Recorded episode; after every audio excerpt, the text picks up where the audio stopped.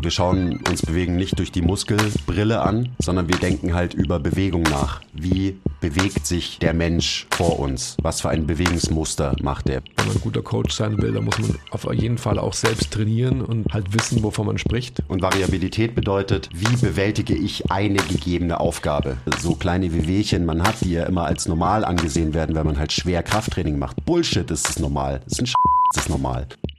Herzlich willkommen zum MTMT Podcast, der beste deutsche Fitness-Podcast der Welt. Hier sind eure Hosts Andreas Klingseisen und Christopher Herrmann. Was bringt dir dein 200 Kilo Deadlift oder dein Sixpack, wenn du dich nicht wie ein Mensch bewegen kannst und es dir am Ende vom Tag eigentlich scheiße geht? Wir geben bessere Antworten auf die Fragen der Fitnessbranche. Für was brauchst du 100 Zertifikate, wenn du keinen Zugang zu deinem Gegenüber findest? Du musst einfach ein Menschenmensch sein. Grundprinzipien sind Systemen einfach immer überlegen. Es geht um Prozessliebe und nicht um Ergebnisorientiertheit. Fitness und Gesundheit sind keine Endziele, sondern sich dauerhaft autoregulierende Prozesse. Wir haben zwar keine Ahnung davon, aber wir reden trotzdem drüber. Herzlich willkommen zum MTMT Podcast. Hi. Folge Nummer Weißer Basti. Der Quiz ähm, in, unserer großen, in unserer großen Vorbereitung ähm, hat mir, ich muss mal kurz lesen, hat mir gestern folgende WhatsApp geschrieben ähm, als Anregung für das heutige Thema. Also, ich denke so an. Was läuft vor unserem inneren Auge ab, wenn wir über Bewegung nachdenken, über Übungsauswahl, Reha etc.? Also wird bestimmt nicht einfach, das in Worte zu fassen so quasi biomechanisches Denken 101 oder so. Weißt schon, was ich meine.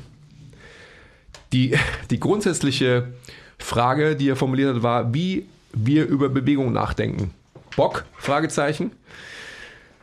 Und dann habe ich geschrieben, verstehe ich nicht, hört sich aber interessant an, lass uns das machen. Wir haben also die perfekten Voraussetzungen für die Folge heute. Und jetzt sind wir hier. Verstehe versteh ich nicht, aber klingt gut, also lass machen. So läuft es ja meistens mit den Themen. Ja. Genau.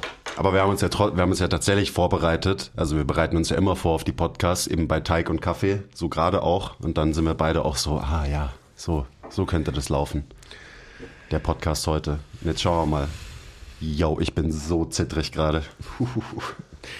Das sind halt auch starke Kaffees. Ist, die sind starker. Und ich wurde gepeer-pressured vom Andi, halt auch noch einen zweiten zu trinken. Hm.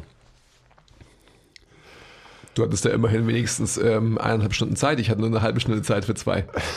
Kann sein, dass ich noch schneller spreche als sonst. Ähm, Entschuldigung dafür schon mal.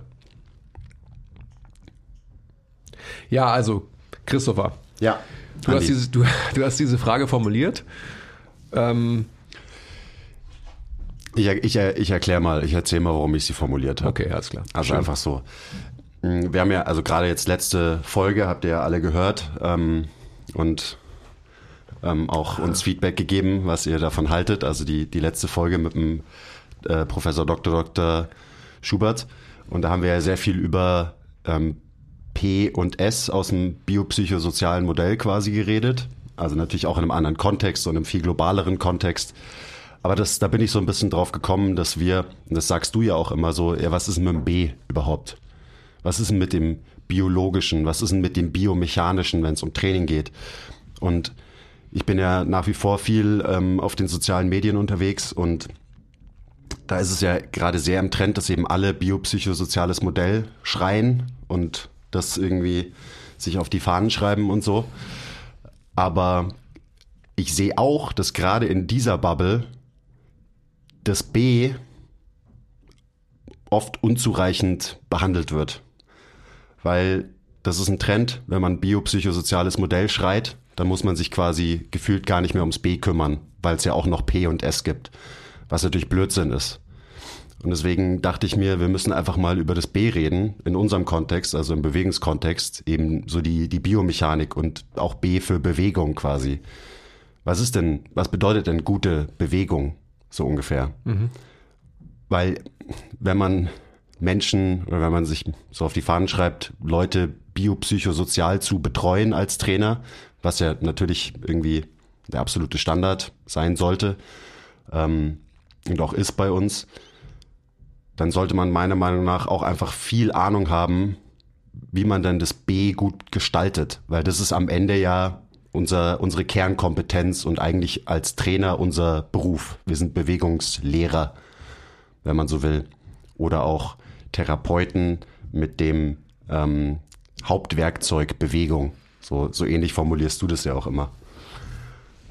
Und ja, mir ist es einfach ein extremer Dorn im Auge, dass, äh, dass die Biomechanik irgendwie, dass der nicht die Wichtigkeit oder Bedeutung zugesprochen wird von unserer Branche, was eben absolut keinen Sinn macht, weil das eben einfach unser Handwerkszeug ist. Und das sollte man gut beherrschen, beziehungsweise man sollte es über Zeit auf jeden Fall verfeinern. Und man sollte nicht das biopsychosoziale Modell als Ausrede nehmen, dass man halt irgendwas macht in dem B-Bereich.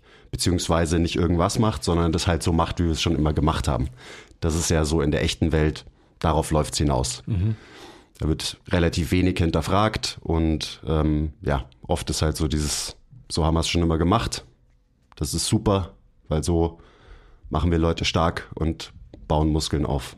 Und da hört es dann aber auch meistens schon auf, so mit dem Verständnis für Bewegung. Aber ist das denn nicht genau das, was man in, in dem B fördern will? Ja, auch.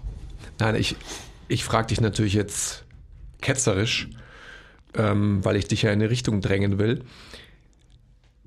Ist es denn nicht so, dass, dass man jetzt gerade in dieser Fitnessszene ähm, oder in dieser, ich sag mal, erweiterten Fitnessszene, wo man sich anschickt, irgendwie Coach oder Trainer sein zu wollen, eben sich dem Modell annimmt, weil man so dieses Training eben in Anführungsstrichen in Check hat oder denkt es in Check zu haben und verstanden zu haben und dementsprechend es natürlich the new thing ist, sich äh, biopsychosozial mit Menschen auseinanderzusetzen. Und wenn man das nicht macht und auch nicht postuliert, dann ist man ja kein, ähm, ich will fast sagen, woker und contemporary ähm, zeitgeistiger Coach oder Trainer. Mhm. Ist bestimmt so. Also für mich ist man äh, weder woke noch irgendwie smart, wenn man das biopsychosoziale Modell braucht, um zu verstehen, dass wenn man mit Menschen arbeitet, dass man eben mit Menschen arbeitet und dass Menschen ähm, Gefühle haben, Emotionen haben mhm. und irgendwie in einem sozialen Kontext unterwegs sind. Also das ist ja so dieses Ding, ähm, das Wort ist irgendwie in den letzten Jahren aufgekommen. Ähm, ich bin jetzt hier schon äh, über sechs Jahre bei MTMT und das war irgendwie, also du musstest mir nie erklären, als ich noch irgendwie neu war, so, lieber Quiz, wir arbeiten hier nach dem biopsychosozialen Modell, sondern das, das war ja irgendwie immer klar. Und also wie gesagt, für mich ist es halt einfach nur duh. Und ähm, um auf das zu kommen, was du gerade gesagt hast, ja, ich glaube, deswegen ist es auch so, weil man eben denkt, ja, das B, das, das haben wir ja. Und jetzt haben wir, können wir uns um die neuen, in Riesenanführungszeichen, Faktoren auch noch kümmern. Mhm. Aber das B ist halt nicht in Check in unserer Branche. Far from it. Also aber, wirklich. aber, aber, also ähm, wieso nicht? Ich weiß doch, wie ich einen äh, Backsquat coache, ich weiß doch, wie ich Bankdrücken coache und ich weiß auch, wie ich einen Deadlift coache. Train like an athlete, oder nicht? Jeder ist doch ein Athlet. oder? Das habe ich doch verstanden. Also wie sind die ähm, Progressions- und Regressionsmodelle für diese einzelnen Übungen zum Beispiel? Das kann ich doch. Ja, genau. Oder? Und da braucht man als Walker Coach auch eigentlich nur ein super Buch über ähm, Squat, Bench und Deadlift um da noch seine, sein Wissen noch zu verfeinern und das bringt einen dann aufs nächste Level. Nein, natürlich aber nicht. Aber ist das nicht das B?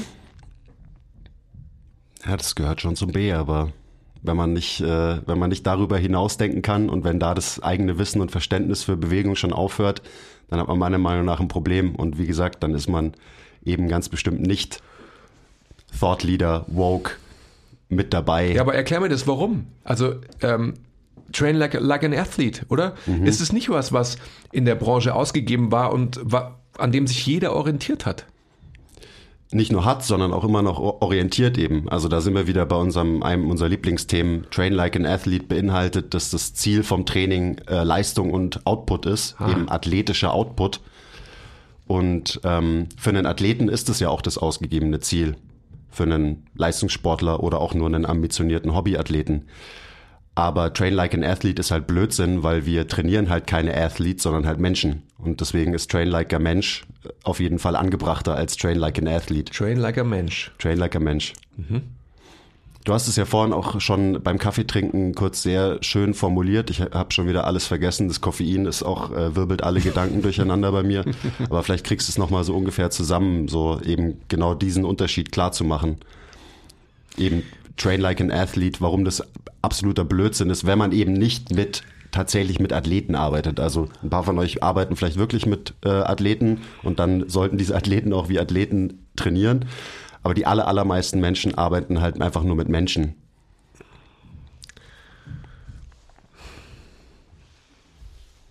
Also ich denke, wir hatten ja im, bei unserem Group Mentorship Call hatten wir auch eine Frage, Shoutout Nina, ähm, ob es falsches Training gibt. Und wenn, wenn das Ziel klar formuliert ist und ähm, die Bewältigungsstrategien dahingehend klar dem Ziel entsprechend formuliert sind, dann würde ich sagen, es gibt kein falsches Training. Man könnte vielleicht es weiterführen und könnte sagen, es gibt ähm, falsche Trainingsauswahl für eine falsche Zielgruppe. Dann wäre es wiederum falsch und da sind wir beim Punkt. Also ich denke, dass ähm, wie immer alles, was wir in der Branche irgendwie machen, ist immer noch mit dem Ziel der Leistungserbringung einhergehend. Also, was wir immer schon sagen, die, die Hochzeit zwischen Powerlifting und Bodybuilding ähm, findet Anwendung ähm, für jeden. Und da liegt eben das große Problem. Zielführend für einen Athleten ist es einfach eine, eine große, einen großen Output zu generieren.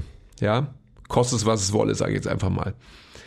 Da wird nicht geschaut, ist es irgendwie meiner äh, Gesundheit förderlich oder sonst irgendwas, weil es ist erstmal egal.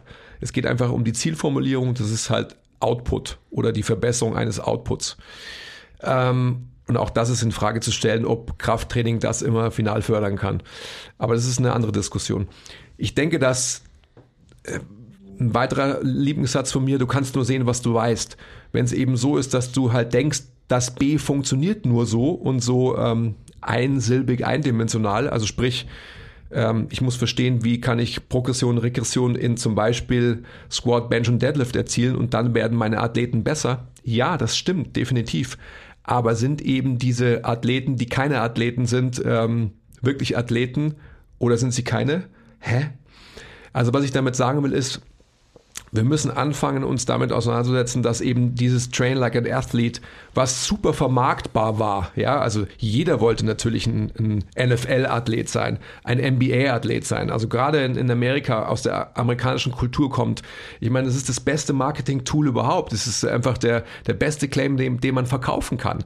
Du kannst jemandem sagen, einem, ähm, ja, einem Gen-Pop, Weekend Warrior, whatever you wanna call it, also allein schon diese, diese typischen amerikanischen ähm, Verklauselungen bringen es auf den Punkt eben, ja, mit was es einhergeht, mit was für ein Mindset. A Warrior, ich muss ein Warrior sein.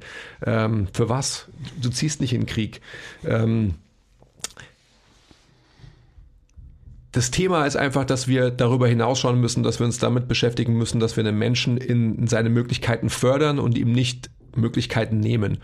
Und dann sind wir wieder bei der Leistungserbringung, die einhergeht vermeintlich mit einem Extension Bias und der Extension Bias vor allem Bewegungsoptionen, gerade was Gelenkmöglichkeiten anbelangt, definitiv raubt.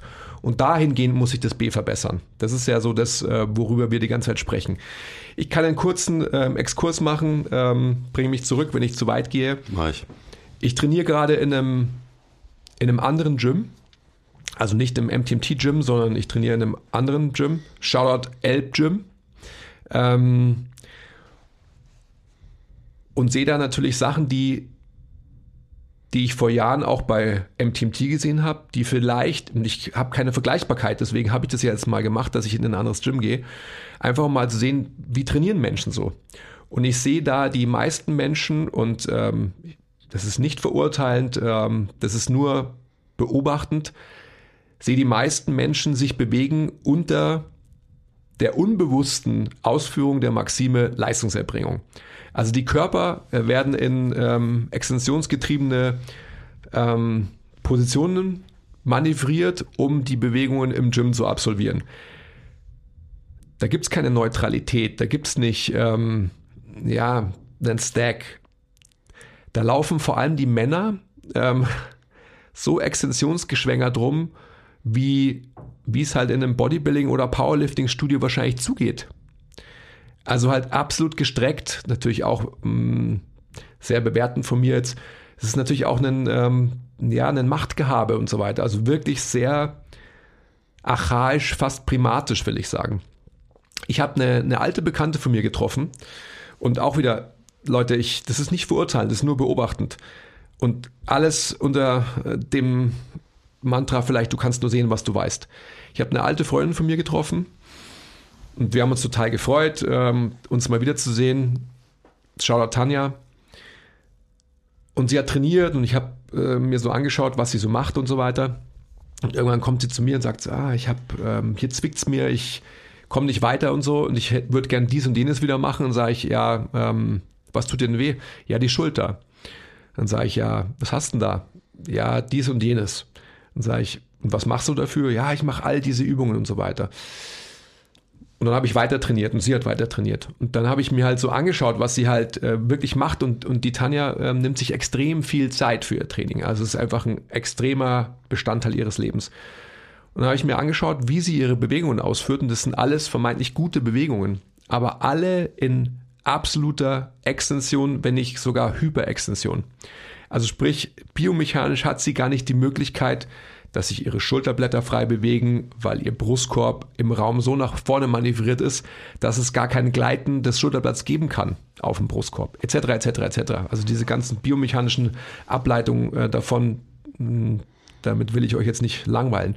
Was ich nur damit sagen will, ist, dass sie kann nur sehen, was sie weiß und sie kann auch nur machen, was sie weiß. Und wenn ihr immer beigebracht wurde, du musst die und die Bewegung in, in der und der Körperposition machen, dann hat sie nicht die Möglichkeit, dieses Problem zu beheben. Und das ist nur ein Beispiel von, von einigen, die ich jetzt schon in der kurzen Zeit der Beobachtung aufzählen könnte. Jetzt bin ich sehr weit gegangen. Nochmal, ich möchte hier ähm, für alle Hörer, die das hören, und ähm, das ist keine Verurteilung, sondern einfach nur eine Beobachtung, die ich treffe. Und glaube einfach, daran kann man super festmachen, wo wir, wo wir stehen und wo wir uns hin entwickeln können wenn wir wollen und wenn wir unterscheiden können zwischen ähm, dem, dem Ziel, das die einzelne Person hat. Ich glaube, also eben leistungsgetrieben zu trainieren, das haben wir, glaube ich, lange nicht mehr gesagt, aber es, es gibt dieses Spektrum, wo maximaler Output auf der einen Seite ist und normale menschliche Funktion auf der anderen Seite ist. Und wenn man sich sehr, sehr weit Richtung Output verschiebt, dann wird man einfach die normale Funktion des Körpers irgendwie einschränken über Zeit. Und das ist ein Fakt, den jeder erstmal so akzeptieren muss, dass wenn wir trainieren, wenn wir Krafttraining machen, wenn wir gegen Widerstände uns bewegen, dann wird unser Körper sich anpassen auf einem Level der Kraft, also Maximalkraft, wenn man so will, die kann man verbessern.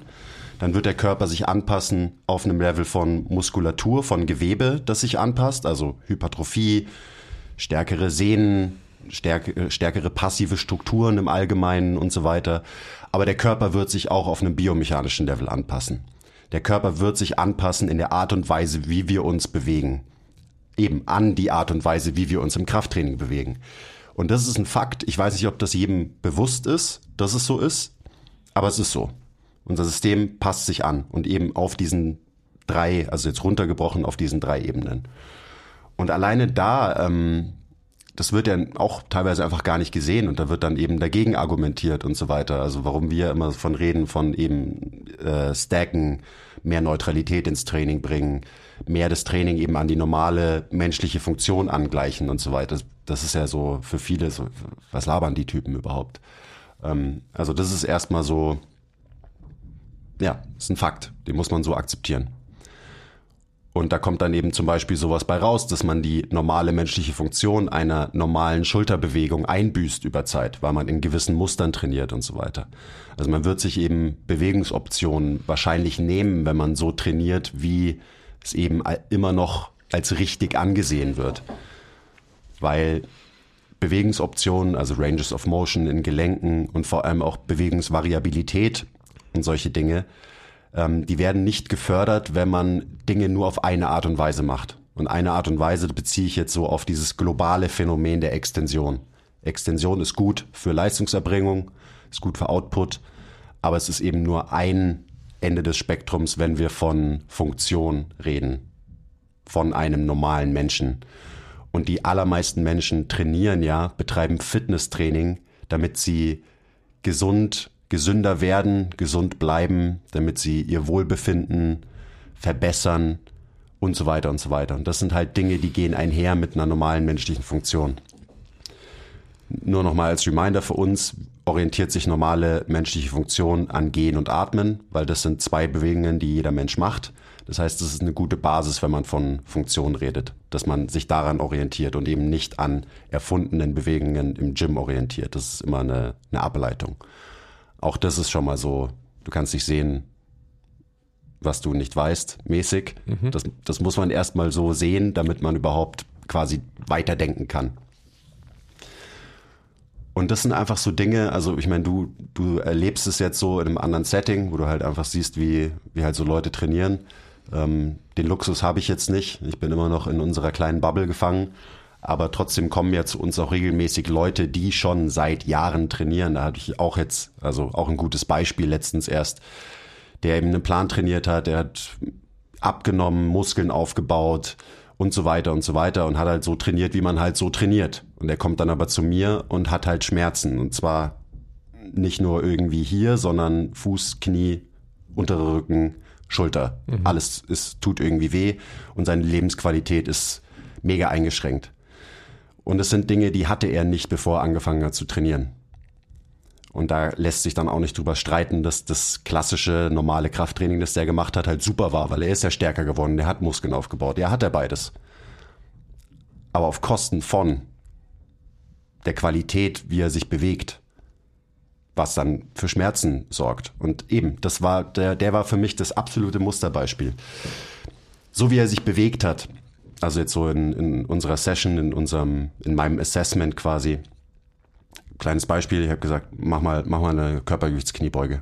Hingestellt, Luft angehalten, Bodyweight Squat gemacht. Ja. Klassisch Knie rausgedrückt, ähm, schauen, dass, dass eben nirgendwo irgendwie Rotation passiert oder so, dass die Wirbelsäule absolut steif bleibt, dass quasi alles steif bleibt, weil das passiert, wenn man die Luft anhält. Man macht sich rigide, man macht sich fest. Und alleine das war für mich so ein, wo ich mir dachte, so, wow, krass unsere Branche hat diesen Menschen so verändert, dass er es nicht mehr hinkriegt, eine Körpergewichtskniebeuge zu machen, also sich hinzusetzen und wieder aufzustehen, ohne dabei die Luft anzuhalten. Das ist allein schon bezeichnend gewesen für mich. Und dann auch so Dinge wie, also damit wir einfach irgendwie bei praktischen Dingen bleiben, Ausfallschritte. Nichts darf rotieren. Der Oberkörper ist auch komplett rigide. Die Knie werden nach außen gedrückt und man macht diesen Ausfallschritt, was ja eigentlich eine, dynamische, rotatorische Bewegung sein sollte, die auch ziemlich nah am Gangzyklus ist, der macht die so ad absurdum getrieben, was normale Funktion angeht. Ähm, kein Wunder, dass Gelenke anfangen weh zu tun, weil diese Gelenke nicht mehr das gefüttert kriegen, was sie halt brauchen. Also zum Beispiel, wir lieben es, ein Hüftgelenk zu einem Knie zu machen im, im Krafttraining. Hm. Also ein, Kugelgelenk, was rotieren sollte, zu einem Scharniergelenk zu machen. Das Knie darf sich nicht nach innen bewegen, darf sich nicht nach außen bewegen, das darf sich nur gerade nach vorne bewegen und dann wieder gestreckt werden und so weiter. Und das sind so Sachen, da muss man sich einfach nur die Struktur von unseren Knochen und von unserem Skelett anschauen und man sieht irgendwie automatisch eigentlich, was dann diese Struktur braucht, um gesund zu bleiben. Und teilweise nehmen wir das halt einfach den Leuten. Wir nehmen das den Leuten mit, schraub deine Füße in den Boden bei einer Kniebeuge, drück deine Knie raus, steh auf der ähm, Außenkante. Natürlich verliert man dann über Zeit die Fähigkeit, dass man auch seine Innenkante belastet, dass der Fuß auch mal pronieren kann, dass damit ganz natürlich das Knie auch mit nach innen kommt, dass man auch adduziert, innen rotiert und so weiter und so weiter. Das und alles, dann, alles, was du gerade aufzählst, ähm, diese, diese ähm, Vorsichtsmaßnahmen dienen immer der sicheren Leistungserbringung. Und dafür, für diese Leistungserbringung, sind diese Maßnahmen auch gut, beziehungsweise sogar notwendig weil man sich sonst unter Load, also Backsquat als Beispiel, den du ja gerade formuliert hast, ähm, vermeintlich wehtut. Weil du willst Rigidität in deinem System haben. Du willst dich zu einem ähm, Lego-Männchen machen, um so wenig Energieverlust im Auf und Ab wie möglich zu haben. Und das ist gut, weil man sich dann vermeintlich akut auch nicht wehtut, slash verletzt. Aber wieder nur im Sinne, im Zuge der Leistungserbringung. Aber nicht im Sinne vom Menschsein. Wollte ich nur kurz als, als Einwurf bringen. Weil es ist ganz wichtig, dass, dass wir diesen Aspekt nicht vergessen. Diese ganzen ähm, Maßnahmen, diese ganzen Ableitungen, wie ge gecoacht wird, ähm, worauf man als, als backsquattender ähm, Athlet in ja, Air Quotes, Major Air Quotes, achten muss, ist immer nur unter der Maxime der Leistungserbringung. Das ist ganz, ganz wichtig. Und das, da sind wir wieder beim Thema. Du kannst nur sehen, was du weißt. Wenn du halt nur dahin geschaut hast die letzten Jahre und auch nur äh, zu Leuten schaust, die halt so coachen, weil sie auch selbst nicht woanders hinschauen, dann ist es vollkommen klar, dass das deine Wahrheit ist als Coach. Oder auch als Trainierender. Sorry. Ja, ich würde noch mal so auf dieses Thema Bewegungsvariabilität zurückkommen. Ähm, auch das ist mir ganz wichtig, dass, es, dass jeder versteht, was das bedeutet. Ähm, also der Unterschied zwischen Variation im Training und Variabilität. Variation bedeutet quasi, ähm, ich mache eine andere Kniebeugenvariante, also eine Variation von einem Backsquat wäre ein Front Squat zum Beispiel. Und Variabilität bedeutet, wie bewältige ich eine gegebene Aufgabe? Wie bewältige ich einen Front Squat zum Beispiel? Kann ich den nur auf eine Art und Weise bewältigen? Kann ich diese Bewegung nur auf eine rigide Art und Weise machen? Dann bin ich nicht variabel. Wenn ich diese Bewegungsaufgabe auf unterschiedliche Arten und Weisen lösen kann, dann bin ich variabel. Und da rede ich jetzt nicht von riesigen technischen Abweichungen, das sind dann eher kleinere Abweichungen. Aber wenn ich zum Beispiel eben immer nur meine Knie maximal rausdrücke und mich immer in eine Richtung ähm, biase in einer Bewegung, dann verliere ich diese Variabilität. Einfach, weil dein System insgesamt weniger Bewegungsoptionen hat. Es hat weniger Optionen, eine Bewegungsaufgabe zu lösen.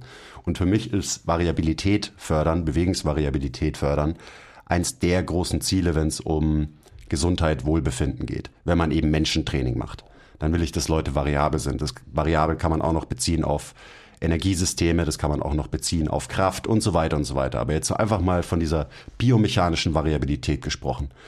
Und da muss man sich dann eben anschauen, was bedeutet Variabilität für einzelne Gelenke zum Beispiel.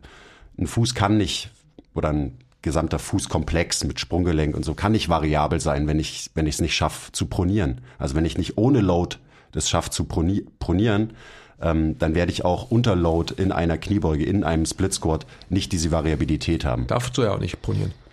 Eben, darf ich nicht. Ja. Richtig.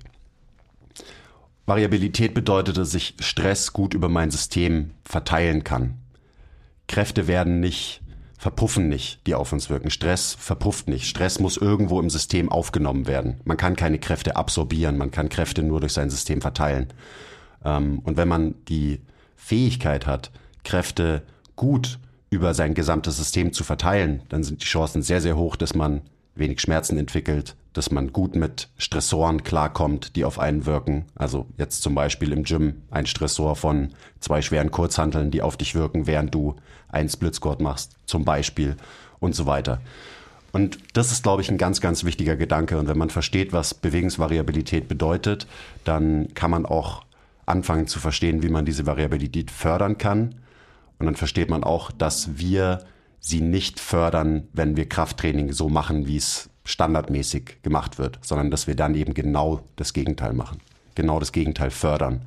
Dass wir biomechanische Adaptionen bei den Leuten auslösen, die dafür sorgen, dass dieser Mensch nicht besser mit Stress umgehen kann. Mhm. Nur zur Veranschaulichung, wo ist eine wo ist die Möglichkeit am größten für den Zustand, den du gerade erklärst? Nur um das auch nochmal zu erklären, und ähm, ich glaube, jeder, der uns zuhört, weiß es mittlerweile schon, aber ich möchte es auch nochmal genannt haben. Die Möglichkeit am größten für mehr Variabilität, ja, meinst du? Ja. Dass das auch, ja, sorry, das ist einfach wahrscheinlich äh, komisch formuliert, aber Neutralität. Ja, okay, ja. Sorry, ja. Ich habe zu kompliziert ja, Genau. Ja. Neutralität im System er, ermöglicht die größte Variabilität im System. Genau. Und Deswegen, was? du, du ähm, hast ja für Neutralität den Begriff ähm, Variabilitätsermöglicher, war das so? Der, für den Stack, ja. Genau, Variabilitätsermöglicher mhm. mal ähm, definiert, was ich sehr treffend finde. Muss ich nur einstreuen. Und als, als der Quiz mir gestern Abend die, diese, diese Frage, dieses Thema geschickt hat, habe ich kurz darüber nachgedacht, wie denke ich über Bewegung nach? Und ähm, wo wir uns jetzt gerade hinbewegen in dem Gespräch, ist eben Variabilität. Die größte Variabilität ist in Anführungsstrichen in der Mitte, ja, zwischen einem Kontinuum, Extension, Flexion. Wenn ich in der Mitte starten kann, habe ich die beste Möglichkeit, eben in Richtung Extension oder Flexion mich bewegen zu können. Bewegung ist für mich so gedacht, dass ich nur dahin gehen kann, wo ich noch nicht bin. Beziehungsweise, wenn ich schon da bin, kann ich nicht noch weiter dahin. Hä, denkt ihr euch jetzt? Aber denkt mal drüber nach. Ähm, nur als ein Beispiel. Also das Beispiel schlechthin für mich natürlich ähm, Extension Anterior Pelvic Tilt. Was passiert, wenn ich quasi in dieser Position verharre, wenn ich da drin hänge? Dann werden meine Ilia in Außenrotation hängen. Automatisch, richtig? Du musst mich ähm, zurückholen, wenn ich, wenn ich falsch denke. Was passiert automatisch ähm, mit meinen Femuren? Die werden in, in relativer Innenrotation stehen, weil ich ja sonst so gehen würde. Aber ich will ja eigentlich trotzdem meine Beine nach vorne ausrichten. Das heißt, ich befinde mich jetzt nur auf, auf, auf den Femur bezogen, finde ich, befinde ich mich schon in relativer Innenrotation. Also bin da schon. Also habe dann vermeintlich halt viel weniger Möglichkeit, eine ausreichende, echte Innenrotation im Hüftgelenk zu erreichen. Und das ist so ein, so ein, so ein Prozess, das ist so ein, so ein Fakt, den, den wir verstehen müssen als Branche, dass wir durch, durch die Positionierung unseres Skelettsystems immer eine Tendenz der Variabilität schaffen. Also wenn es so ist, dass ich von vornherein jetzt zum Beispiel im Anterior Pelvic Tilt festhänge, dann verliere ich Bewegungsoptionen in diese spezielle Richtung. Auf das Beispiel von, der, von den Schultern, ähm, Shoutout Tanja, von der Tanja bezogen, kann man quasi halt die Schulterblätter ja, spiegelbildlich für die Ilia sehen, die letztendlich genau das Gleiche machen und dementsprechend halt auch eine gewisse Tendenz mitbringen, eben nicht neutral stehen, sondern einfach schon gebeißt in eine Position und dementsprechend quasi halt auch die, die Gelenkmöglichkeit im Schultergelenk als Ganzes schon determinieren in eine Richtung. Und jetzt kommt eigentlich das Wichtigste, weil ich ja da schon abhänge, also die, auf die Femuren, aufs Becken wieder bezogen. Meine Femuren stehen tendenziell in Innenrotation. Ich muss aber trotzdem Innenrotation irgendwie bewältigen können. Also muss irgendeine andere Struktur dafür hergenommen werden, um diese Innenrotation zu generieren. Und da sind wir wieder bei dem Punkt, dass diese durch den Verlust der Bewegungsvariabilität halt irgendeine Struktur dafür, ich sage es mit Absicht, büßen muss. Und das ist dann der Punkt, warum Schmerzen entstehen. Also ähm, alle Kritiker da draußen und so weiter, neben vielen anderen Faktoren. Aber das ist eine biomechanische mögliche Erklärung dafür. Ja, also da, da sprichst du ja auch das. Ich nochmal kurz, ähm, weil wir jetzt eh schon so biomechanisch drinnen hängen, auf die Schulterblätter bezogen würde das eben bedeuten, dass wenn du alles in Extension machst und anfängst, dass deine Schulterblätter halt von vornherein irgendwie in Retraktion gebiased sind. Und dann wird das noch verstärkt durch Cueing, durch schlechtes Cueing, nämlich zieh deine Schulterblätter zusammen und nach hinten unten und so weiter. Ähm, und dadurch beschneidest du dich natürlich in der Möglichkeit noch weiter, also du kannst dich weiter retrahieren, weil du bist schon komplett retrahiert, aber auch deine Möglichkeit Richtung Protraktion wird halt kleiner. Also du beschneidest deine Bewegungsoptionen dadurch in beide Richtungen. Und dann, wenn wir bei dem Beispiel bleiben, wenn jemand seinen Arm über Kopf heben will, zum Beispiel in einer Übung wie Overhead Press, dann muss das Schulterblatt protrahieren, damit es nach oben rotieren kann und eben eine normale Schulterbewegung überhaupt passieren kann. Eine nicht kompensatorische Schulterbewegung. Und dadurch braucht man halt ein bisschen mehr Neutralität im System, damit der Brustkorb, auf dem das Schulterblatt sitzt, dem Schulterblatt überhaupt ermöglicht, dass es sich normal bewegen kann. Und erst wenn das Schulterblatt sich normal bewegen kann, ermöglicht es der Schulter selbst, sich normal bewegen zu können, ohne Kompensation. Sorry, auch da, auch, da ist das Wort Kompensation immer auf, ähm, auf das ausgegebene Ziel zu beziehen. Weil jemand, der, der als, als Ziel Leistungserbringung hat, für den ist das nicht kompensatorisch, sondern für den ist das zielführend. Aber wir sprechen ja in terms of ähm, menschlicher Funktion. Das ist unser Ziel. Ja? Also diese Unterscheidung, ich, ich will es nur immer wieder herausstellen, mhm. weil das ist die Diskussion, die wir führen. Um das muss es gehen. Und, und diesen, diesen Zusammenhang, den müssen wir als Branche verstehen lernen. Unbedingt. Sonst haben wir gar keine Gesprächsgrundlage. Sonst labern wir irgendwie Latein. Kleiner Break. Wenn euch gefällt, was wir machen und ihr uns unterstützen wollt, zeigt uns ein bisschen Liebe, gebt uns Feedback, teilt die Folge, supportet uns auf Patreon. Den Link findet ihr in der Beschreibung. Und jetzt geht's weiter mit der Folge. Genau, so sitzen wir hier in unserem Kämmerchen und äh, Leute hören sich das an und checken halt einfach überhaupt nicht, von was wir reden. Und also alles, was wir reden, ist unter der Prämisse Menschentraining irgendwie zu verstehen. Also so heute in dieser Folge. Das ist der, das ist der Kontext, der uns interessiert, weil wir es machen und weil es die meisten Leute da draußen eben auch machen. Und Kompensation ist ja ein ganz, ganz wichtiges Wort in dem ganzen Kontext. Wie denken wir über Bewegung nach und was ist gute Bewegung, was ist gute Technik und so weiter. Und da denke ich inzwischen auch genauso drüber nach. Eine gute Bewegung ist für mich eine Bewegung mit möglichst wenig Kompensation. Der Basti sagt immer, jedes, jedes Gelenk und alles muss seinen Job machen. Mhm. Und das ist das, wenn die, wenn die Schulter oder der Schulterkomplex seinen Job macht, seine angedachte Funktion erfüllen kann, dann sind wir variabel, dann wirkt wenig Stress auf, also kompensatorischer Stress auf andere Strukturen. Als Beispiel jetzt, ähm, ich muss mich krass in Extension bewegen, ähm, begeben, weil ich meinen Arm sonst gar nicht über Kopf bekomme. Das heißt, ich kompensiere in der Lendenwirbelsäule. Stress wird auf, mehr Stress verhältnismäßig wird auf die Lendenwirbelsäule wirken. So, das ist ganz klar. Ich habe das letztens am eigenen Leib mal wieder erfahren, weil ich mir dachte, ich habe Kurzhandelbankdrücken gemacht und das mache ich alles äh, eben in einer relativ neutralen Position. Ich sorge dafür, dass meine Schultern sich dabei normal bewegen können und so weiter. Und ich habe mir gedacht, so, mach, ich mache es mal wieder so wie früher. Bankdrücken, Kurzhandelbankdrücken. So mit geil gearcht. Ich versuche meine Schulterblätter in Retraktion und Depression festzuhalten und so weiter.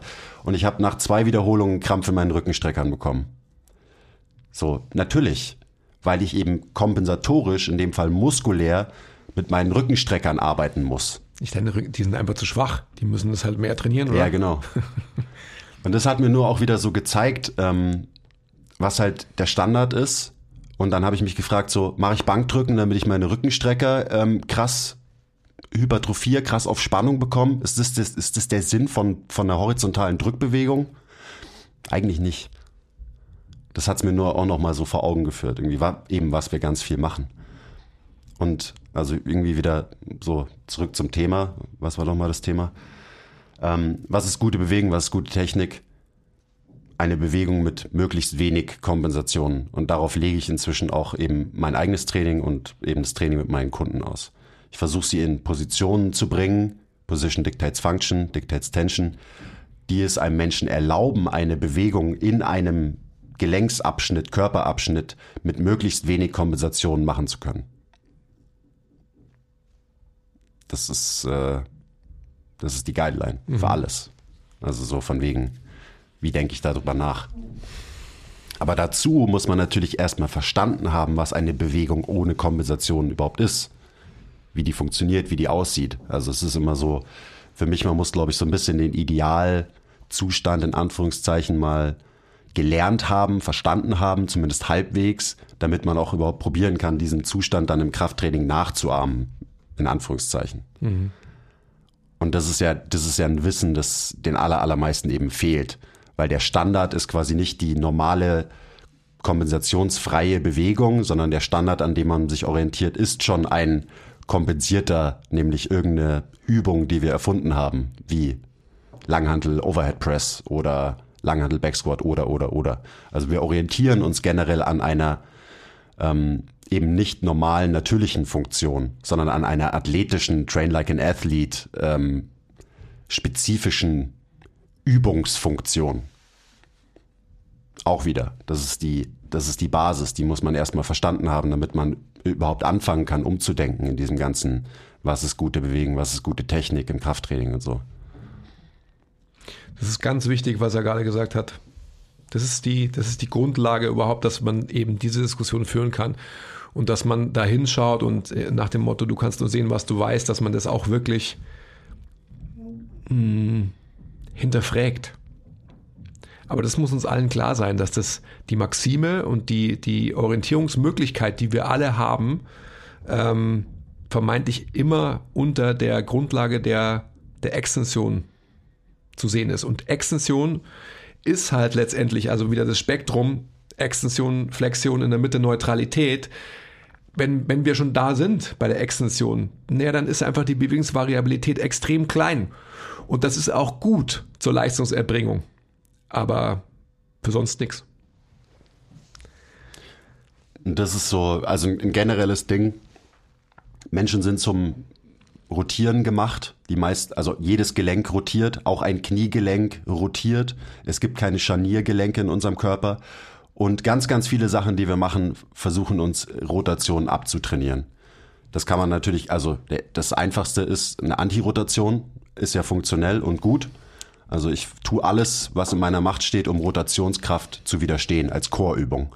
Und genau das Gleiche machen wir auch in jeder anderen Übung. Und genau deswegen kommt dann eben jemand zu mir mit Schmerzen in, an verschiedenen Stellen. Und wenn ich mir anschaue, wie der sich bewegt, dann hat der halt sich abtrainiert zu rotieren. Das heißt, selbst in einer extremen rotatorischen Bewegung wie einem Ausfallschritt versucht dieser Mensch so wenig wie möglich zu rotieren. Und er denkt, das ist gut, was er macht. Und das ist eben nicht gut. Das ist so. Und dann, das ist eine große Gefahr, also das ist wirklich eine große Gefahr, wenn man dann ähm, aktive Rotation beübt, und sich dann vorstellt, was biomechanisch passiert, dann wird der Mensch in einer extendierten Haltung in eine Rotationsausführung gebracht. Und das ist natürlich ähm, absoluter Nonsens, beziehungsweise schon ähm, fahrlässig. Ja, weil es halt auch einfach Dinge sind, die nicht zusammenpassen. Also gerade jetzt beziehen wir es mal auf unsere Wirbelsäule. Unsere Wirbelsäule kann in einer Das hatte ich vor dem bildlichen Auge. Genau, ja. in einer gestreckten Position kann eine Wirbelsäule nicht gut rotieren. Und dann probiere ich, also wenn ich das dann fördern will, dann muss ich natürlich auch automatisch diese Position verlassen, damit das auch wieder ohne Kompensation passieren kann, damit die Wirbelsäule so rotieren kann, wie sie rotieren sollte. Und ich glaube, wir müssen uns einfach insgesamt global gesehen verabschieden von ähm, so über Bewegen nachzudenken, dass Beweg gute Bewegung bedeutet, dass sie linear ist. Wir sind Riesenfans von geraden Linien und ähm, eben keine Fans von Rotation. Sobald man ein Knie sieht, das irgendwie während einer Bewegung sich im Raum von rechts nach links bewegt, so, oh, oh nee, ist gefährlich, ist gefährlich, ist gefährlich. Ähm, oder ein Fuß, der sich bewegt unter Last bei einer Kniebeuge oder so. Ähm, wir wollen alles linear machen, wir wollen gerade Linien, wir wollen keine Rotation. Und es ist einfach so, dass das eben nicht das entspricht halt nicht normaler menschlicher Bewegung. Bewegung ist nicht linear, ist immer in, verläuft in Wellenlinien. Also es ist sogar wirklich so, wenn man sich das visualisiert, ja. wenn man sich einen Gangzyklus anschaut, ähm, gibt es tolle so Diagramme, die quasi zeigen, was passiert für Bewegung, wenn wir gehen in einzelnen Gelenken. Und es sind tatsächlich, also das ist dann als Linie eingezeichnet in diesem Diagramm, das sind Wellenbewegungen, was ja auch klar ist, weil wir halt wechseln müssen zwischen Außenrotation, Innenrotation, Flexion, Extension, Adduktion, Abduktion. Dieser Wechsel zwischen zwei Enden, das ist das, was uns ermöglicht, dass wir uns zum Beispiel nach vorne durch den Raum bewegen. Das ist das, was uns ermöglicht, Luft ein- und wieder auszuatmen. Das ist menschliche Funktion. Und das sind halt Grundprinzipien, die man im Menschentraining beachten muss, wenn das Ziel ist, Gesundheit, Funktion, Wohlbefinden, Schmerzfreiheit und so weiter und so weiter. Und das haben wir auch, so denken wir auch noch nicht so lange über diese Themen nach. Also mir wurde es noch ganz anders beigebracht, als ich hier angefangen habe. Ich habe mich ganz an, ich habe ganz anders über Bewegung und gute Bewegung nachgedacht noch vor drei Jahren. Und dann hat es so langsam angefangen. Klar, also also ich will das nur sagen, weil das, das soll nicht so klingen, als so äh, hätten wir einfach nur die, die Weisheit mit, äh, mit Löffeln gefressen. Ähm, das war auch ein Lernprozess. Aber das ist halt ein ganz wichtiger und es wäre gut, wenn diesen Prozess mehr Menschen durchmachen in unserer Branche weil dann können wir einen besseren Job machen. Ja, absolut. Und das müssen wir. Also äh, jetzt, jetzt gehen wir schon wieder sehr philosophisch an diese Sache ran, aber äh, um, um das geht es ja am Ende des Tages auch, dass wir als Branche wirklich halt so viel mehr Wertigkeit erlangen können, als nur ähm, Muskeln zu fördern. Also die Bilder, die wir zeichnen können, sind einfach ganz andere, wenn wir uns wirklich mit menschlicher Funktion beschäftigen und das als ausgegebenes Ziel, als Grundlage haben, darauf aufbauend ähm, dann eben Variabilität in allen möglichen Bereichen fördern. Also gegen Muskeln ist nichts einzuwenden. Also ähm, die, die Sache, die du auch letztes Jahr immer wieder gesagt hast, seit wann sind Muskeln nicht mehr sexy und so weiter. Sind weiterhin sexy, aber ähm, wie sie erreicht werden, das muss einfach anders gemacht werden. Ja, wie, wie baust du eben Muskeln auf? Und da ist dann auch so, also auch ein, ein guter Punkt, wie denken wir über Bewegen nach? Ähm, wir denken, wir schauen uns Bewegen nicht durch die Muskelbrille an, wir denken nicht, ah ja, okay, mit dieser Übung trainiere ich jetzt diesen Muskel, sondern wir denken halt über Bewegung nach. Wie bewegt sich der Mensch vor uns? Was für ein Bewegungsmuster macht er? Welche Gelenke bewegen sich wie? Und die Muskeln, die dann da dranhängen und die diese Bewegung dann irgendwie quasi ermöglichen durch Kontraktionen, ähm, konzentrisch und exzentrisch und so, die arbeiten dann halt einfach. Und die hypertrophieren dann auch einfach, wenn man das gegen den Widerstand macht. Und da muss man auch gar nicht so viel drüber nachdenken, ob ich jetzt mehr den Lat trainiere oder mehr die Rhomboideen oder so, sondern dann wird der Körper, dann werden die Muskeln so hypertrophieren, wie es halt irgendwie richtig ist. Mhm. So, das passiert ja dann einfach. Mhm. Und auch das so, ich meine, ich lieb's auch, mir ähm, Content von Bodybuildern reinzuziehen und mir anzugucken, wie es, wie sind Faserverläufe, was, welchen Muskel kann ich wie biasen und so weiter. Ähm, aber ich mache das nur, um mein gesamtes globales Verständnis irgendwie noch weiterzubringen für Bewegung. Und eben, ich nehme das dann nicht als Guideline für mein Training und richte eben meine Übungsauswahl und so nur darauf aus, ja, okay, wir müssen jetzt auf jeden Fall irgendwas machen, um die horizontalen Fasern vom Latt äh, zu hypertrophieren, aber dann auch unbedingt was, um die vertikalen Fasern vom Latt zu hypertrophieren. Nein, ich mache eine horizontale Zugbewegung und eine vertikale Zugbewegung was zur Folge hat, dass du mit der einen eher die horizontalen Fasern trainierst, mit der anderen eher die vertikalen. Auch das, äh, für viele ist es vielleicht so, ja, da, aber das ist eine wichtige Unterscheidung. Also einfach nur so, was, was läuft bei dir unterbewusst ab? Wie denkst du nach über das Training? Wie cuest du? Wie mhm. triffst du eine Übungsauswahl? Mhm. Wie schreibst du einen Plan und so weiter und so weiter?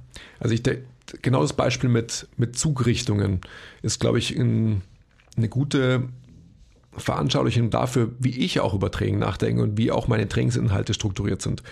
Also für mich ist Training ähm, ein Mittel zum Zweck, um, um Körperpositionen zu fördern, die, in denen ich nicht gut bin. Also sprich meinem Körper durch den, den Bias der Position dazu zu verhelfen, Sachen zu lernen, was er nicht kann, beziehungsweise was er nicht gern mag weil ich einfach ähm, aufgrund von 20 Jahren Extension Bias meinen Körper halt Bewegungsoptionen geraubt habe. Und jetzt versuche ich durch Training, also durch Krafttraining jetzt in dem Fall, meinem Körper Sachen zurückzugeben. Also Rotation zu fördern etc. Und da sind wir auch wieder bei dem Thema, was ich vorhin gesagt habe. Ähm, du kannst nicht dahin, wo du schon bist. Das heißt, wenn ich gewisse Areale blockiere, müssen andere Areale meines Körpers in Anführungsstrichen aufgehen oder aufmachen, damit sich mein Körper oder halt ähm, ja gewisse Druckverhältnisse in diese Areale, die vermeintlich irgendwie nicht blockiert sind, bewegen können.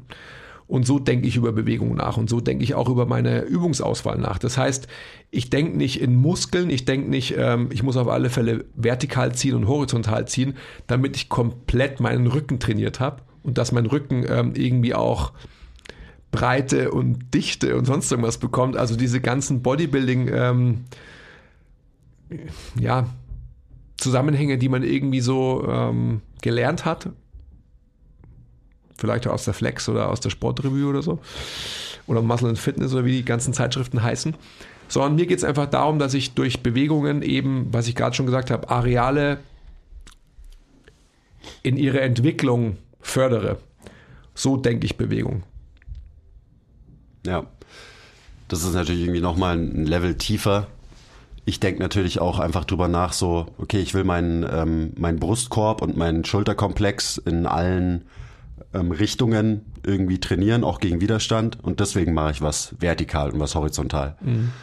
Ähm, oder deswegen mache ich was Kniedominantes und was Hüftdominantes. Aber das ist ja genau das Gleiche, was ich eigentlich sage. Also wenn du sagst, du willst deinen Brustkorb in, in, in horizontale Richtung und vertikale Richtung ähm, trainieren, dann bin ich auch genau dafür. Aber bei mir ist, bei mir ist nicht die Auswahl, dass ich sage, ich brauche ein komplettes Training und komplett wäre ein Training, wenn ich eben jetzt, was Drückbewegungen anbelangt, ich muss vertikal und ich muss ähm, horizontal drücken. Ähm, die, die Möglichkeit, die Fähigkeit meiner Schulter in ihrer Variabilität zu fördern, ist bei mir definitiv eher in eine vertikale Richtung gegeben. Also sprich, die, ich muss die vertikale ähm, Druckrichtung mehr befähigen als die horizontale. Die horizontale kann ich besser, ja, und dementsprechend fördere ich die vertikale mehr. Ähm, einfach aber nicht um muskulär irgendwie einen Ausgleich zu schaffen, sondern um von der Bewegungsvariabilität, von diesem Aspekt her, mehr Möglichkeit in diese Richtung, in diese vertikale Richtung zu fördern. Also so dieser, ich brauche doch eine, eine ausgeglichene Physis, also sprich, weiß ich nicht, ein optisches Verhältnis von so und so viel zu so und so viel, von, von Brust zu Delta. So, so darf man einfach nicht denken, wenn es um, um Funktion geht. Sondern es geht einfach darum, dass man sich anschaut, welche Bewegungsrichtung muss ich mehr fördern als die andere, weil die eine kann ich vielleicht schon oder habe ich schon und das andere habe ich eben nicht. Das ist schon sehr weit gedacht, das weiß ich schon, aber äh, dahin müssen wir uns entwickeln. Und das birgt auch wieder eine Gefahr, die denken, also wenn du schon so sagst, so ja, ich denke ja auch in Bewegungsmustern und nicht in Muskeln, so ich denke nicht in Schulter, sondern ich denke in vertikaler Push und so, ähm, birgt auch die Gefahr, dass man dann eben bestimmte wieder Bewegungskategorien hat und denkt, die muss halt jeder machen. Mhm. Ähm, Gerade eben bei dem Beispiel vertikaler Push ist es so ein Ding. Wenn ich denke, ja klar muss jeder Mensch was horizontal drücken und was vertikal drücken. Da muss man sich aber auch erstmal angucken, kann mein Gegenüber überhaupt vertikal drücken? Weil niemand muss vertikal, vertikal drücken. Mhm. Und die wenigsten können das eben ohne Kompensation mhm. oder mit wenig Kompensation. Also da ist dann auch einfach wichtig, was ist denn die aktive Range of Motion, die mein Gegenüber zur Verfügung hat? Kommt der überhaupt mit seinem Arm über Kopf? ohne dass er eben aus der Lendenwirbelsäule krass kompensieren muss, um da überhaupt hinzukommen. Die wenigsten können das und ja. dementsprechend ist eben auch die Guideline, jeder muss ausgeglichen trainieren, ja, was auch immer das bedeutet. Aber das bedeutet eben nicht, dass jeder einen vertikalen Push machen muss, weil viele können das halt nicht. Und dann ähm, mache ich halt das Ganze so vertikal, wie es mein Gegenüber kann. Und wenn eben das Vertikalste, was mein Gegenüber kann, ein keine Ahnung, 130 Grad Winkel ist in der Schulter, in Schulterflexion, dann trainiere ich diesen Bereich und versuche diesen Bereich erstmal eben sich gut bewegen zu lassen. Und darauf aufbauend kann man natürlich auch mehr Range of Motion sicher nach und nach erschließen. Aber wenn ich einfach, wenn jemand 130 Grad irgendwie gut kann und zur Verfügung hat in seinem Gelenksystem slash muskulären System und ich bringe ihn aber direkt in 180 Grad Schulterflexion und arbeite da mit dem, ja, dann muss der Mensch ja irgendwie kompensieren. Dann habe ich meiner Meinung nach einige Schritte ausgelassen und übersprungen und habe den direkt irgendwo reingebiased. Absolut. Weil das ist genau so ein erfundenes System, was eben nicht sich an Individualität irgendwie orientiert. Ja. Dieses vertikal, horizontal muss jeder, was ja irgendwie so von Michael Boyle Functional Training kommt, was ja irgendwie richtig ist, aber was man halt auch ein bisschen reflektiert betrachten muss. Ja. Auch was, was ich wirklich erst kürzlich wirklich verstanden und gelernt habe, zum Beispiel. Also dieser ganze Aspekt. Also ich habe ähm, auch da ein Beispiel meines gestrigen Trainings zum, ähm, zum Beispiel. Ich habe ähm, mir beim Training die, die Kurzhandelbänke sind fest verankert, das heißt, die kann ich im Raum nicht äh, bewegen. Das heißt, ich kann sie nicht näher an eine Wand bringen oder an einen ähm, Handelsständer, um quasi meine Beine zu erhöhen, um mich quasi in eine, eine gute Position zu bringen, die mir quasi eine Neutralität in meinem axialen System irgendwie erlaubt. Dementsprechend habe ich mir aus dem ähm, Entree-Bereich des Gyms habe ich mir einen Stuhl geholt, habe mir die Bank so slightly incline gestellt, dass ich eben nicht ähm, vermeintlich so vertikal drücke, wie Menschen das in Anführungsstrichen ähm, normalerweise tun, sondern ich habe mich eben leicht zurückfallen lassen und habe meine Beine durch den Stuhl, den ich vor mir platziert habe, erhöht. Und die Leute haben mich angeschaut, ähm, weiß nicht, als wäre ich ein Auto ähm, oder sonst irgendwas. Ich habe durch die Erhöhung der Beine und durch die Einstellung der Rückenlehne eben provoziert, dass ich mich in einer durch eine Neutralität in meinem axialen System quasi in der Schulter so frei wie möglich bewegen konnte. Aber das muss man erstmal verstanden haben.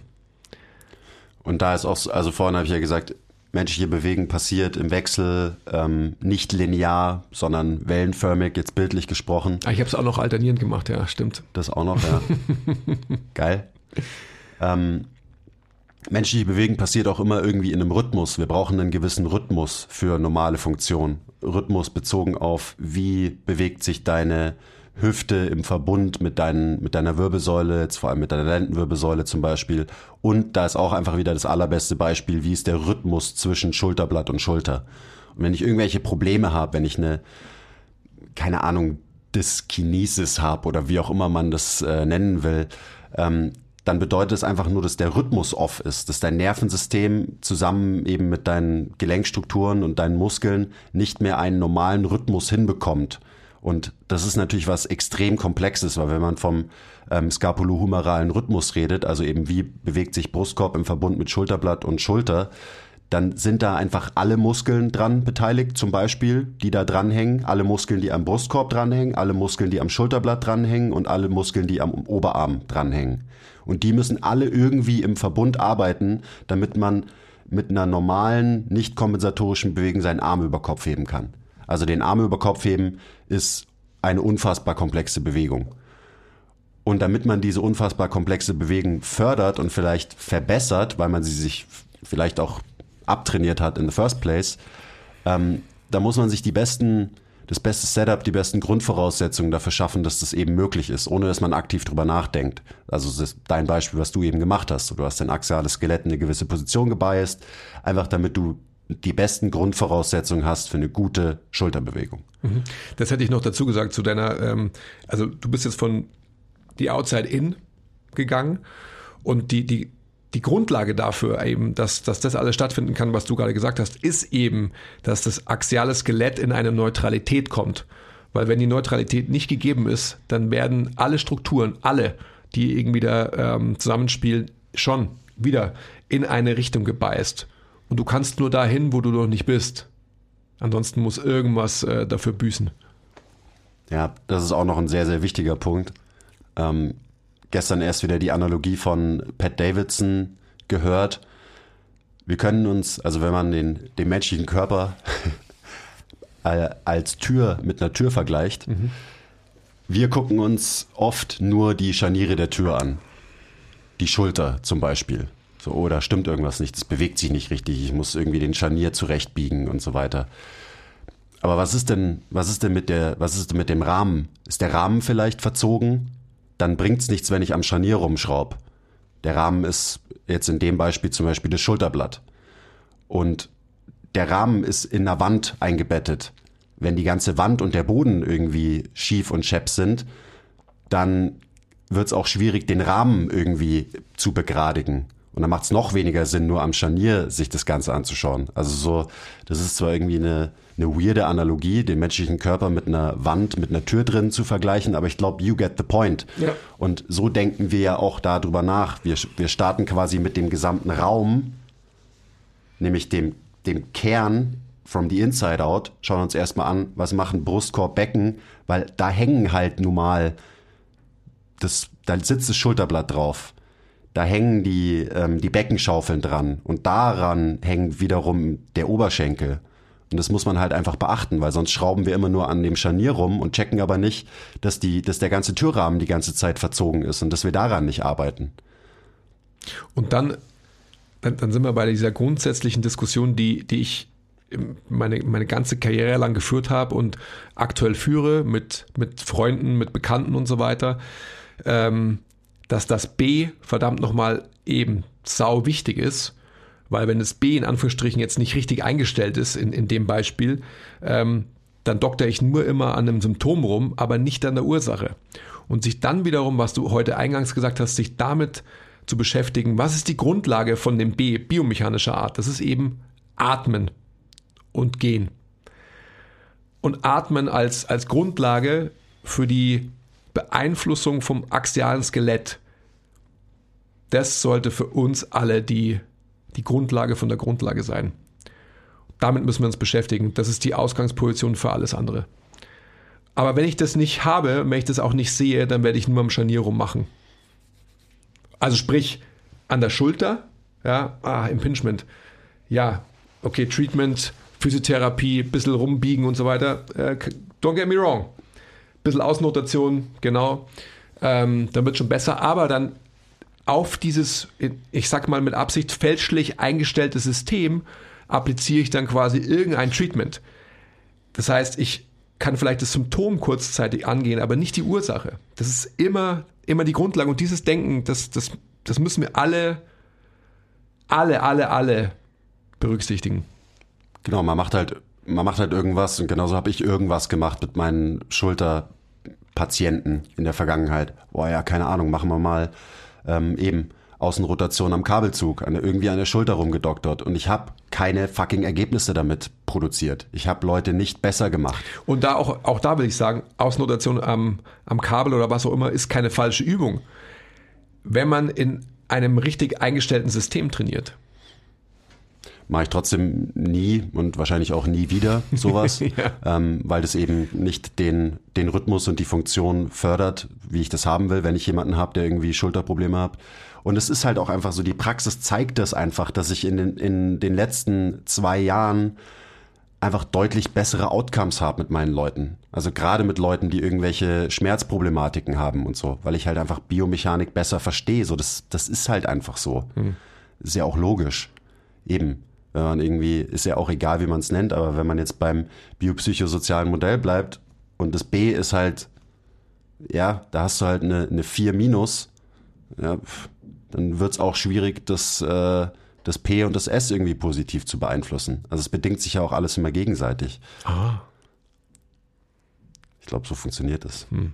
Aber ja, wir müssen auf jeden Fall aufhören, nur am Scharnier rumzuschrauben. Und das, äh, das trifft es ganz gut, weil ich wusste halt auch früher einfach nicht, was ich machen soll. So, ich, deswegen habe ich irgendwas gemacht, was halt als gut gilt. Wie hm. zum Beispiel, ja gut, dann machen wir halt mal ein bisschen Außenrotation, Innenrotation mit der Schulter. Und ich habe überhaupt nicht gesehen und nicht verstanden, dass es vielleicht einfach gar nichts bringt, weil das Schulterblatt sich nicht richtig bewegen kann. Weil vielleicht der Brustkorb in einer bestimmten Position die ganze Zeit gebeißt ist. Und so weiter und so weiter. Deswegen ist uns das, glaube ich, auch, also mir auf jeden Fall, einfach sehr, sehr wichtig, ähm, da ein besseres Verständnis zu schaffen, weil ich halt auch sehe, dass es funktioniert. So, jeden Tag in der Praxis sehe ich das. Und auch in meinem eigenen Training erlebe ich das. So wie, wie gut man sich halt fühlt und wie wenig hier so kleine Wehwehchen man hat, die ja immer als normal angesehen werden, wenn man halt schwer Krafttraining macht. Bullshit ist es normal. Das ist ein Scheiß ist das normal. Sollte nicht normal sein. Normal sollte sein, dass dir absolut gar nichts wehtut und du dich einfach die ganze Zeit richtig geil fühlst. Ja, es ist schon normal, wenn du halt ähm, im Extension Bias trainierst, dass dir halt der untere Rücken wehtut. Und wehtun ist ja auch ähm, Auslegungssache. Also eben, was du gerade schon gesagt hast. Man ähm, sagt ja, okay, es ist normal, dass ich das halt spüre. Und was heißt spüren? Man spürt sich, aber man, ähm, ja, ich glaube, negligiert den Schmerz und sagt so, also ich will es nicht sagen wie ein Badge of Honor, aber ähm, ja, das ist halt was, ein Zustand, der halt irgendwie sich so anfühlen muss. Genau. Also auch wieder, ich denke, 24-7 fette Spannung im unteren Rücken genau, auf den Rückensteckern zum Beispiel. Richtig. Ich denke, ähm, im Extension Bias ist es halt einfach ein normaler Zustand. Ja, ähm, wir sind jetzt eine Stunde in. Hast du noch was? Ja, ich glaube, hier steckt schon ziemlich viel drin in, äh, in der Folge. Mhm. Ich finde es schön, dass wir es auch mit Beispielen versehen haben. So, dann könnt ihr uns vielleicht auch besser folgen mit dem, was wir sagen, weil das sind ist natürlich immer nicht so leicht, über Bewegen und Biomechanik zu reden, ohne dass man damit, also auch irgendwas sieht, wie sich jemand bewegt. Mhm. Und zum Beispiel den Vergleich aus, okay, ich kann mich so bewegen oder so bewegen. Ähm, aber da kommt auf jeden Fall jetzt auch mehr in der Richtung, auf YouTube und so. Also wir werden es bald auch mit, mit mehr Bildern ähm, unterlegen können, weil das ist natürlich zum Lernen dann einfach sehr, sehr wichtig, dass man nicht nur was hört. Aber es reicht, glaube ich, auch aus, gewisse Grundprinzipien mal zu hören und ja, das vielleicht als Anstoß zu nehmen, zu hinterfragen, so wie hat man gearbeitet, wie arbeitet man gerade und wie kann man einfach so auch seinen, seinen Blick öffnen für das große Ganze. Also ich glaube, was du vorhin gesagt hast noch, das ist ja eh so was Grundsätzliches, was wir immer sagen, wenn, wenn man ein guter Coach sein will, dann muss man auf jeden Fall auch selbst trainieren und ähm, halt wissen, wovon man spricht und es auch mal erlebt und vor allem gefühlt haben. Und wenn man lange, lange Zeit eben auch ähm, unter der Maxime der Extension trainiert hat und dann sich in eine gewisse Neutralität begibt, was die Grundlage von allem ist, ähm, dann wird man relativ schnell selbst erfahren und selbst spüren, wie gut es tut auf einmal. Natürlich sieht Bewegung dann anders aus und ähm, jetzt will ich nicht wieder anfangen, aber dann sind auch die, die Gewichte, die man bewegt, andere, äh, weil es auch irgendwie ganz klar ist, dass das nicht mehr im Vordergrund steht. Ähm, dessen muss man sich bewusst sein, das ist auch ein wichtiger Aspekt, den wir noch gar nicht gedroppt haben heute. Aber ähm, die Leistungserbringung wird natürlich auch insofern irgendwie anders, weil man nicht mehr nur diesen Progressive Overload chase, den, den darf man weiterhin chasen. Das heißt nicht, dass man irgendwie ein Schwächling werden muss, dadurch, dass man sich in Neutralität begibt. Hoffentlich nicht. Nein, ähm, aber wenn man dann in neutralen Positionen auch noch quasi halt Gains macht, was man eben durchaus kann, also das ist schon auch wichtig, glaube ich, herauszustellen. Kann und sollte. Ja, dann ist es einfach ein geiles Gefühl, also was du vorhin gesagt hast, dass man sich einfach wohlfühlt und dass man diesen, diese Aches and Pains, die man irgendwie denkt, äh, mit einer Faszienrolle dann rausrollen zu müssen und so weiter, das gibt es halt dann gar nicht. Das ist obsolet. Geil. Ja, geil. Ja, schön. Gebt uns äh, bitte ein bisschen Feedback. Also wir können zum Beispiel gerne auch nochmal gewisse Teile irgendwie vertiefen, die wir jetzt irgendwie nur angeschnitten haben, weil irgendwie haben wir über alles geredet jetzt so in der letzten Stunde. ähm, man könnte natürlich auch dann einen einzelnen Podcast machen zu den jeweiligen Teilthemen von heute. Also droppt einen Kommentar auf Instagram oder auf YouTube, ähm, bewerten sowieso auf Spotify, lasst ein paar Sterne hier. Danke fürs Zuhören ähm, und äh, bis zum nächsten Mal. Okay, bye. Also das musst du ja sagen. Gell? Jetzt bin ich so verwirrt, jetzt kann ich nicht mehr. Okay, ciao.